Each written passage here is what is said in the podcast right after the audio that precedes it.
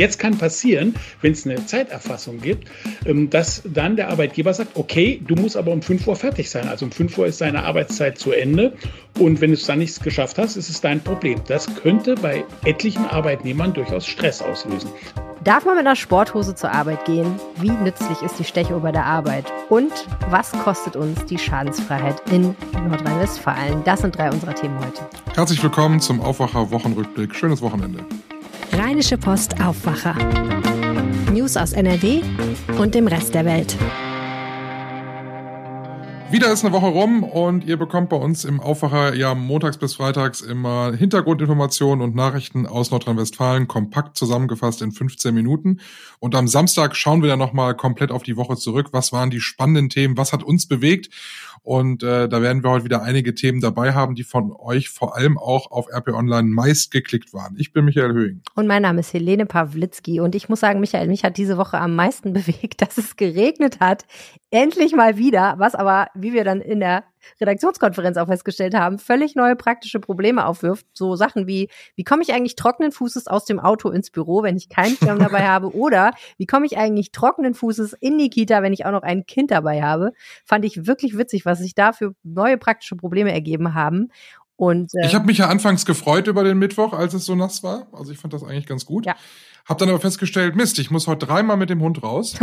und wir sind bei allen drei Spaziergängen pitschenass geworden. Der Hund hatte keine Lust mehr, ich auch nicht. Aber richtig ärgern wollte man sich auch nicht. Man hätte ein schlechtes Gewissen. Gehabt. Ja, genau. Es ist so zwiegespalten. Ne? Endlich regnet es mal wieder, Gott sei Dank. Die Leute, die Bauern äh, freuen sich, dass ihre Äcker endlich mal befeuchtet wurden. Ich habe übrigens gelernt, es muss ein bisschen nass sein, damit man die Kartoffeln richtig gut ernten kann. Nicht nur, weil die Kartoffeln dann größer und schöner werden, sondern auch, weil sie nicht so leicht kaputt gehen, wenn die Erde feucht ist, weil sie dann besser auseinanderbricht und die Kartoffeln nicht verletzt werden beim Ernten. Fand ich sehr interessant. Holla, holla. Ja. Steigen wir ein mit unserem ersten Thema und das ist ein ernstes meist geklickt. Wenn man mal durch die Stadt läuft, dann sieht man ja immer wieder obdachlose Menschen und oft frage ich mich, wie ist es eigentlich dazu gekommen? Was führt dazu, dass jemand sein Zuhause verliert? Was ist die Vorgeschichte? Wie viel Pech muss man haben? Welche Umstände kommen dazu? Dass da gar nicht so viel passieren muss, um sein Zuhause zu verlieren, das zeigt eine Geschichte aus Kerken, die uns unser Kollege Eirik Sedelmeier aus der Lokalredaktion in Geldern heute im Aufwacher erzählt. Hallo, Eirik. Hallo, vielen Dank für die Einladung. Du hast eine Familie in Kerken besucht, die kurz davor ist, kein Zuhause mehr zu haben. Wie ist es dazu gekommen? Das ist eine Familie mit fünf Kindern und äh, zwei Eltern, die in Kerken zur Miete wohnen. Und deren Vermieter hat schon 2020, kurz nachdem die eingezogen sind, eigentlich auf Eigenbedarf gekündigt. Dann haben die sich gestritten vor Gericht, es gab einen Vergleich und dort wurde gesagt, okay, ihr müsst bis zum 31.01.2022 aus der Wohnung raus, sonst werdet ihr quasi zwangsgeräumt, sonst geht der Vermieter da rein. Und die haben mir erzählt, und das haben sie mir auch gezeigt, dass sie seit eigentlich schon seit diesem, seit der Eigenbedarfskündigung versucht haben, eine Wohnung zu finden in der Region, aber nichts gefunden haben und immer nur Absagen bekommen haben, so weil es entweder dann doch zu teuer war oder weil die zu viele Kinder, weil der Vermieter nicht so viele Kinder wollte in seinem Haus und das führt jetzt wohl dazu, dass die am 5. Oktober, also ziemlich bald, zwangsgeräumt werden und in Obdachlosenwohnheim gebracht werden, wo sie dann mit fünf Kindern und zwei Erwachsenen wohnen müssen. Ganz schön krasse Geschichte. Ich meine, Wohnungssuche, das kennt ja vielleicht der ein oder andere, das ist nicht so witzig. Ähm, wie haben die denn probiert, eine Wohnung zu finden? Was haben die gemacht? Alles Mögliche. Die haben über die gängigen Portale, also ImmoScout, äh, versucht eine Wohnung zu finden. Die haben auf eBay Kleinanzeigen versucht eine Wohnung zu finden. Die haben im, in Kerken, also Neukerk, das ist ein Ortsteil von Kerken, äh, wo die wohnen, ähm, in Briefkästen Zettel eingeworfen, äh, wo drauf stand, okay, hallo, wir suchen eine Wohnung, meldet euch bitte bei uns. Der Arbeitgeber hat auch von, von den beiden hat auch irgendwie versucht, für die eine Wohnung zu finden, hat Bekannte angesprochen. Und ja, also haben eigentlich. Jetzt kommt dieser Termin, der rückt jetzt immer näher, also 5. Oktober hast du gesagt. Ähm, die Familie mit fünf Kindern hat noch keine neue Bleibe gefunden. Jetzt würde man ja eigentlich meinen, der Vermieter würde doch da jetzt irgendwie noch ein Auge zudrücken. Ist das hier nicht der Fall? Nee, also der hat, ich habe mit dem auch nur ganz kurz gesprochen, muss ich sagen, weil der auch nicht so äh, Lust hatte, glaube ich, mit darüber zu sprechen. Und er hat halt, sein, sein Wortlaut war, irgendwann reicht's mal, die hätten jetzt drei Jahre Zeit gehabt, äh, was zu finden. Und äh, er brauche halt sein Haus wieder. Das ist eins, was er dazu gesagt hat. Also und dass er die da auch nicht, also und er hat die wohl, haben die Familie mir erzählt, hat die auch gar nicht unterstützt bei der Suche. Das ist was, die mir gesagt haben. Das weiß ich jetzt nicht sicher, aber das ist, haben die mir erzählt. Man kennt Wohnungsnot ja aus großen Städten, aus Düsseldorf, aus Dortmund, aus Köln, aus Hamburg, München und so weiter. Aber ich muss ehrlich sagen, Kerken wäre jetzt nicht die erste Adresse gewesen, wo ich gedacht hätte, oh, da wird es schwierig, eine Wohnung zu finden. Ja, das äh, war mir auch, also überrascht mich auch, ne? Aber es ist halt schon so, dass auch auf dem Land A Wohnungen immer teurer werden und da ist eben, also der Bürgermeister hat denen auch geraten, vielleicht mal in Krefeld zu schauen und in größeren Städten zu gucken, was wegen einer anderen Sache auch wieder schwierig ist, weil der Weg zur Arbeit dann ziemlich weit ist und der Mann keinen Führerschein hat. Ähm, das Problem ist halt, da ist einfach oft auch nicht so viel Platz. Also die, sind kleine Orte und da gibt es nicht so viele Häuser und nicht so viele Wohnungen und dann stoßen die oft an ihre Grenzen tatsächlich. Also das ist in dem Fall auch so. Was passiert denn jetzt?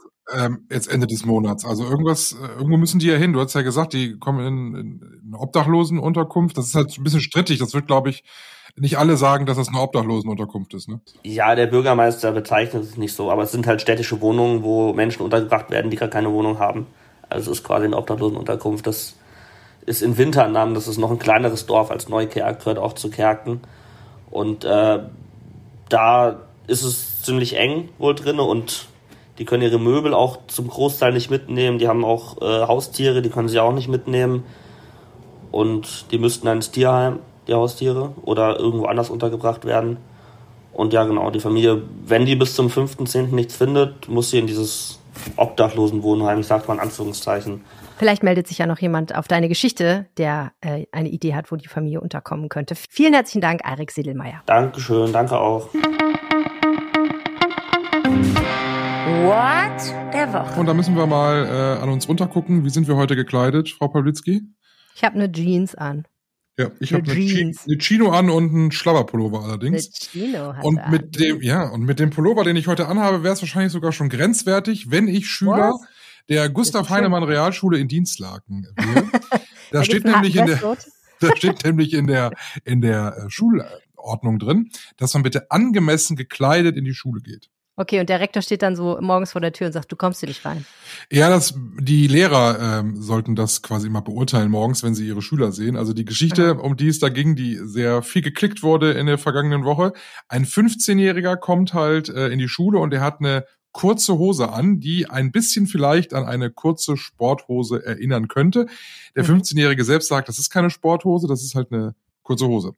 Und äh, die äh, Lehrer haben das allerdings anders gesehen, haben gesagt, nein, nein, das ist eine Sporthose und Jogginghose und Sporthosen sind hier im normalen Unterricht eben nicht erlaubt. Und dann musste der 15-Jährige nach Hause und musste sich umziehen. Hm. So, muss er sich man mal was ja Vernünftiges Standards. anziehen. Ja, man hat ja, ja. Standards. ja, so weit, so gut, aber die Mutter des 15-Jährigen, äh, die sieht das gar nicht ein, die ist auf die Barrikaden gegangen und ist dann quasi in die Schule eingeflogen, hat dann gesagt, ob das hier alles noch äh, euer Ernst ist. Äh, der hat eine kurze Hose an.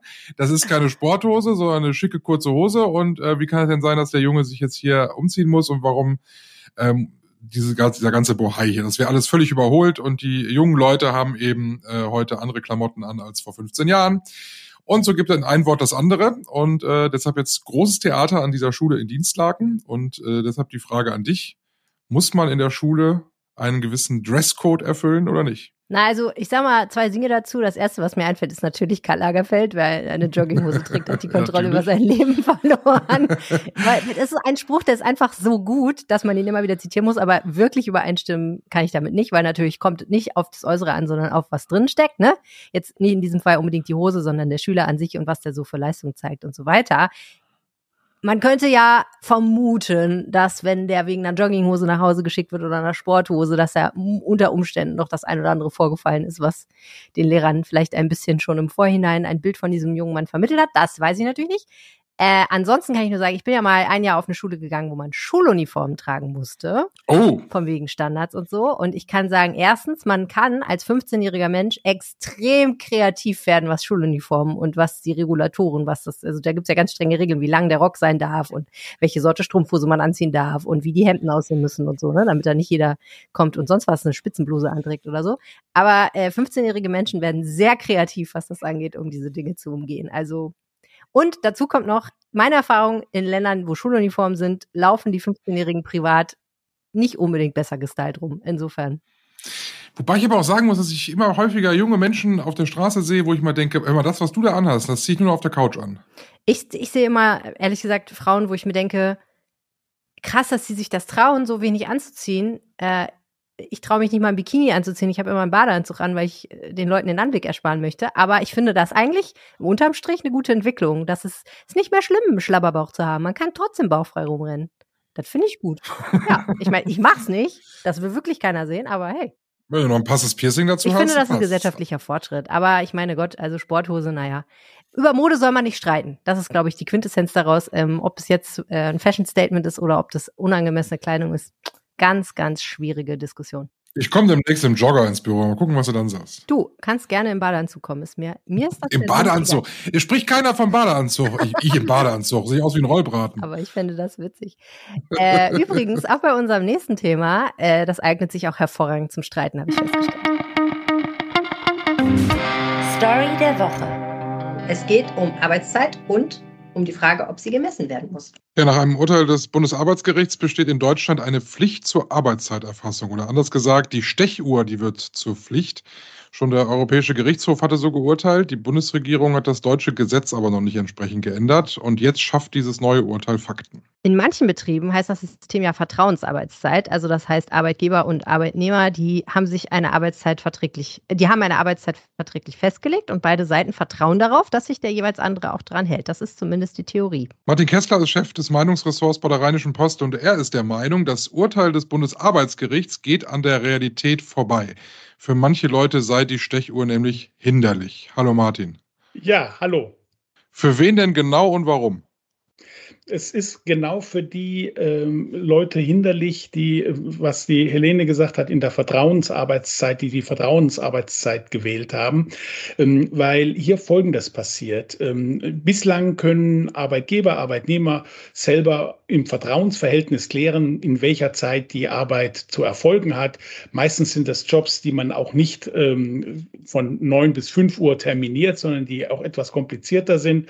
Ähm, und da ist es eben in, in, im, Benehmen der Arbeitnehmer gelegt, wann sie eben ihre Aufgaben, ihre Arbeiten erledigen. So, jetzt kann passieren, wenn es eine Zeiterfassung gibt, ähm, dass dann der Arbeitgeber sagt, okay, du musst aber um 5 Uhr fertig sein. Also um 5 Uhr ist deine Arbeitszeit zu Ende. Und wenn du es dann nichts geschafft hast, ist es dein Problem. Das könnte bei etlichen Arbeitnehmern durchaus Stress auslösen. Das finde ich, geht an der Realität vorbei, wenn das jetzt durch dieses Gerichtsurteil tatsächlich zwingend für alle Betriebe vorgelegt, wenn das jetzt zwingend für alle Betriebe vorbestimmt wird. Ich habe deinen Kommentar gelesen, Martin, und ich musste erstmal tief einatmen, weil ich mich gedacht habe, es ist doch genau umgekehrt eigentlich. Leute die sich Vertrauens, die Vertrauen, nach Vertrauensarbeitszeit arbeiten, die müssen ein bestimmtes Pensum in dieser Zeit schaffen. Und das Pensum legt ja letztendlich der Arbeitgeber fest. Und der sagt dann zwar, das ist ja super schaffbar in acht Stunden, aber die Wahrheit ist natürlich, wenn du es nicht schaffst, bist du relativ schnell deinen Job los. Also machen diese Leute Überstunden. Und der Arbeitgeber kann dann so tun, als wüsste er davon nichts, weil es wird ja nichts festgelegt und es wird ja nichts gemessen. Das äh, leistet doch eigentlich dem Missbrauch total Vorschub, oder? Das, das kann natürlich der Fall sein, das will ich auch nicht ausschließen, aber in, in diesen Positionen sind meistens Arbeitnehmer da, die durchaus Arbeitnehmer und Arbeitnehmerinnen, die durchaus ein großes Selbstbewusstsein haben, die sehr gut einschätzen können, ähm, wann sie die Arbeit ähm, schaffen. Und wenn sie der Meinung sind, das ist tatsächlich zu viel, dann müssen sie eigentlich Manns oder Fraus genug sein, das auch ihrem Chef oder ihrer Chefin ähm, zu sagen. Also so kenne ich das eben aus vergleichbaren Jobs, die teilweise akademisch akademisch sind, die teilweise Facharbeiterniveau haben und so weiter. Auf diese Menschen sind die Arbeitgeber ja auch angewiesen. Sie sind natürlich auf alle Arbeitnehmer angewiesen, aber auf die ganz besonders. Und die haben dann auch eine gewisse ähm, ähm Verhandlungsmacht. Wenn das jetzt alles in feste Arbeitszeiten gepresst wird, ähm, dann kann es durchaus sein, dass dann der Arbeitgeber sich zurückzieht und sagt, ähm, das und das muss in dieser Zeit ähm, geschafft werden. Und es gibt eben Menschen, die brauchen es vielleicht sogar weniger. Das gibt es ja auch. Und manche, die brauchen ein bisschen mehr. Und diese Flexibilität ist eben dahin. Also ein Thema, über das man hervorragend streiten kann. Vielen Dank, Martin Kessler, Chef des Meinungsressorts bei der Rheinischen Post. Tipp der Woche. Ich bin ja in einer Versicherungsfachangestelltenfamilie groß geworden. Mein Vater ist bei der Versicherung, meine Mutter ist bei der Versicherung oh gewesen, meine Schwester ist es immer noch. Ich bin der Einzige, der aus der Art schlägt und ich habe von Versicherungen keine Ahnung. Ist er so? Und äh, bei so Familienfeierlichkeiten wird sowas ja gerne mal irgendwie besprochen, irgendwie, weiß ich nicht. Äh, was, dann werde ich gefragt, was zahlst du denn äh, für eine, eine Kfz-Versicherung?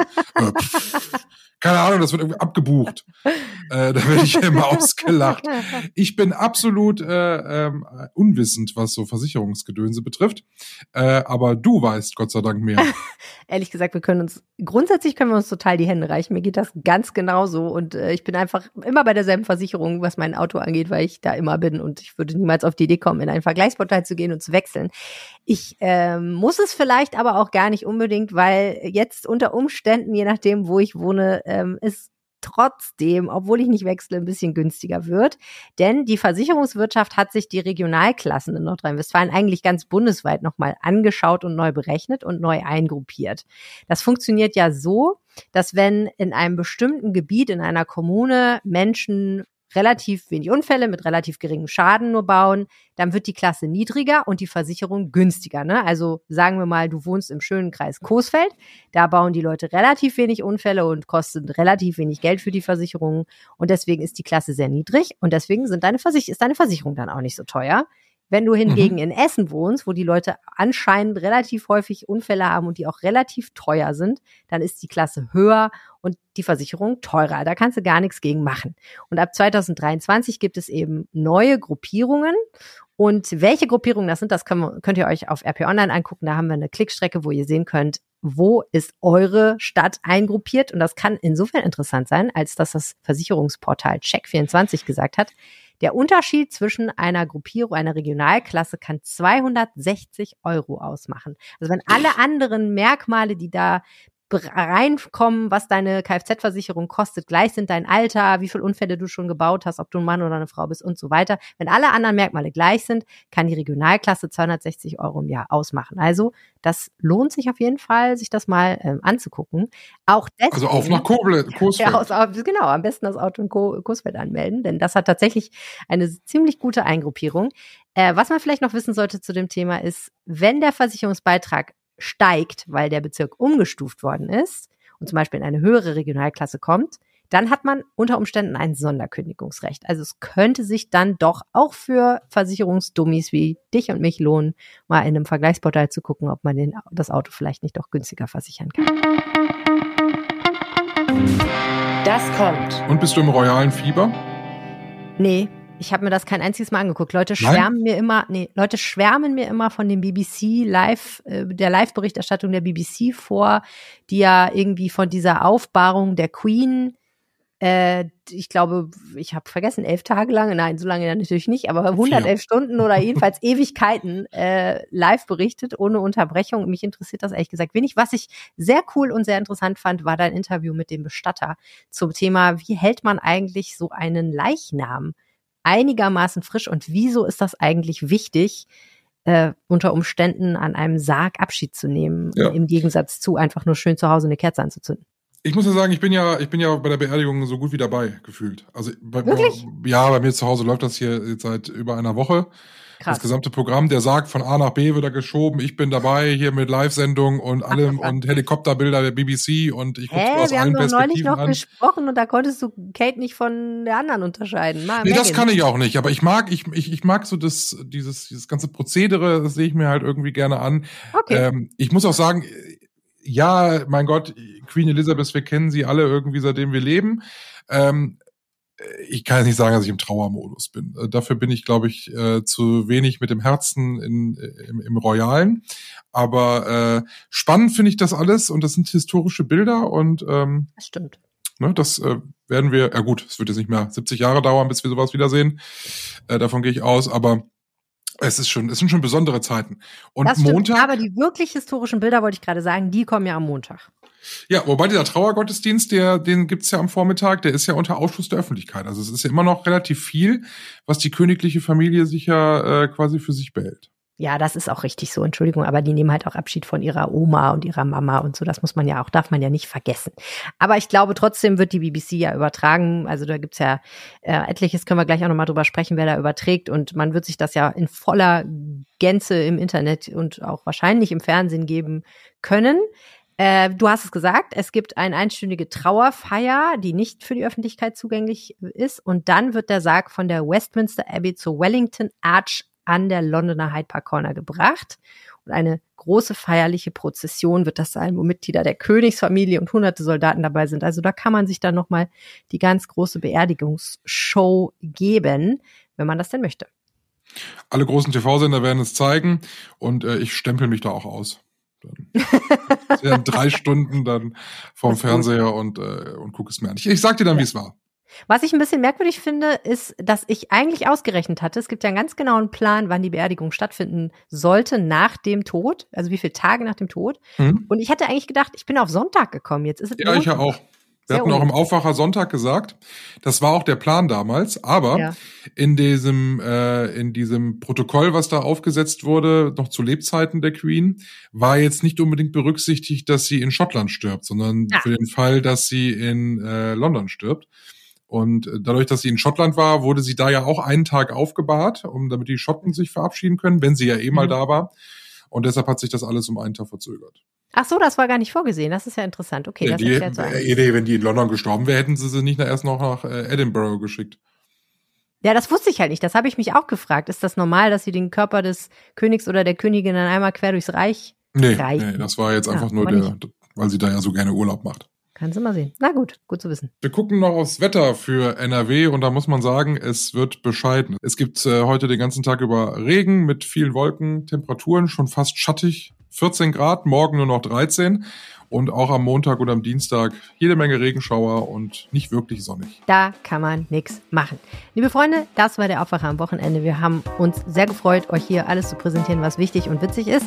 Wenn ihr uns was sagen möchtet, schreibt uns eine Mail an aufwacher.rp-online.de. Die landet direkt in unserer beider Postfach durch die Magie der Technik. Und ansonsten empfehlt diesen Podcast gerne weiter. Ich bin Michael Höhing. Mein Name ist Helene Pawlitzki. Schönes Wochenende. Tschüss. Tschüss. Rheinische Post Aufwacher. News aus NRW und dem Rest der Welt.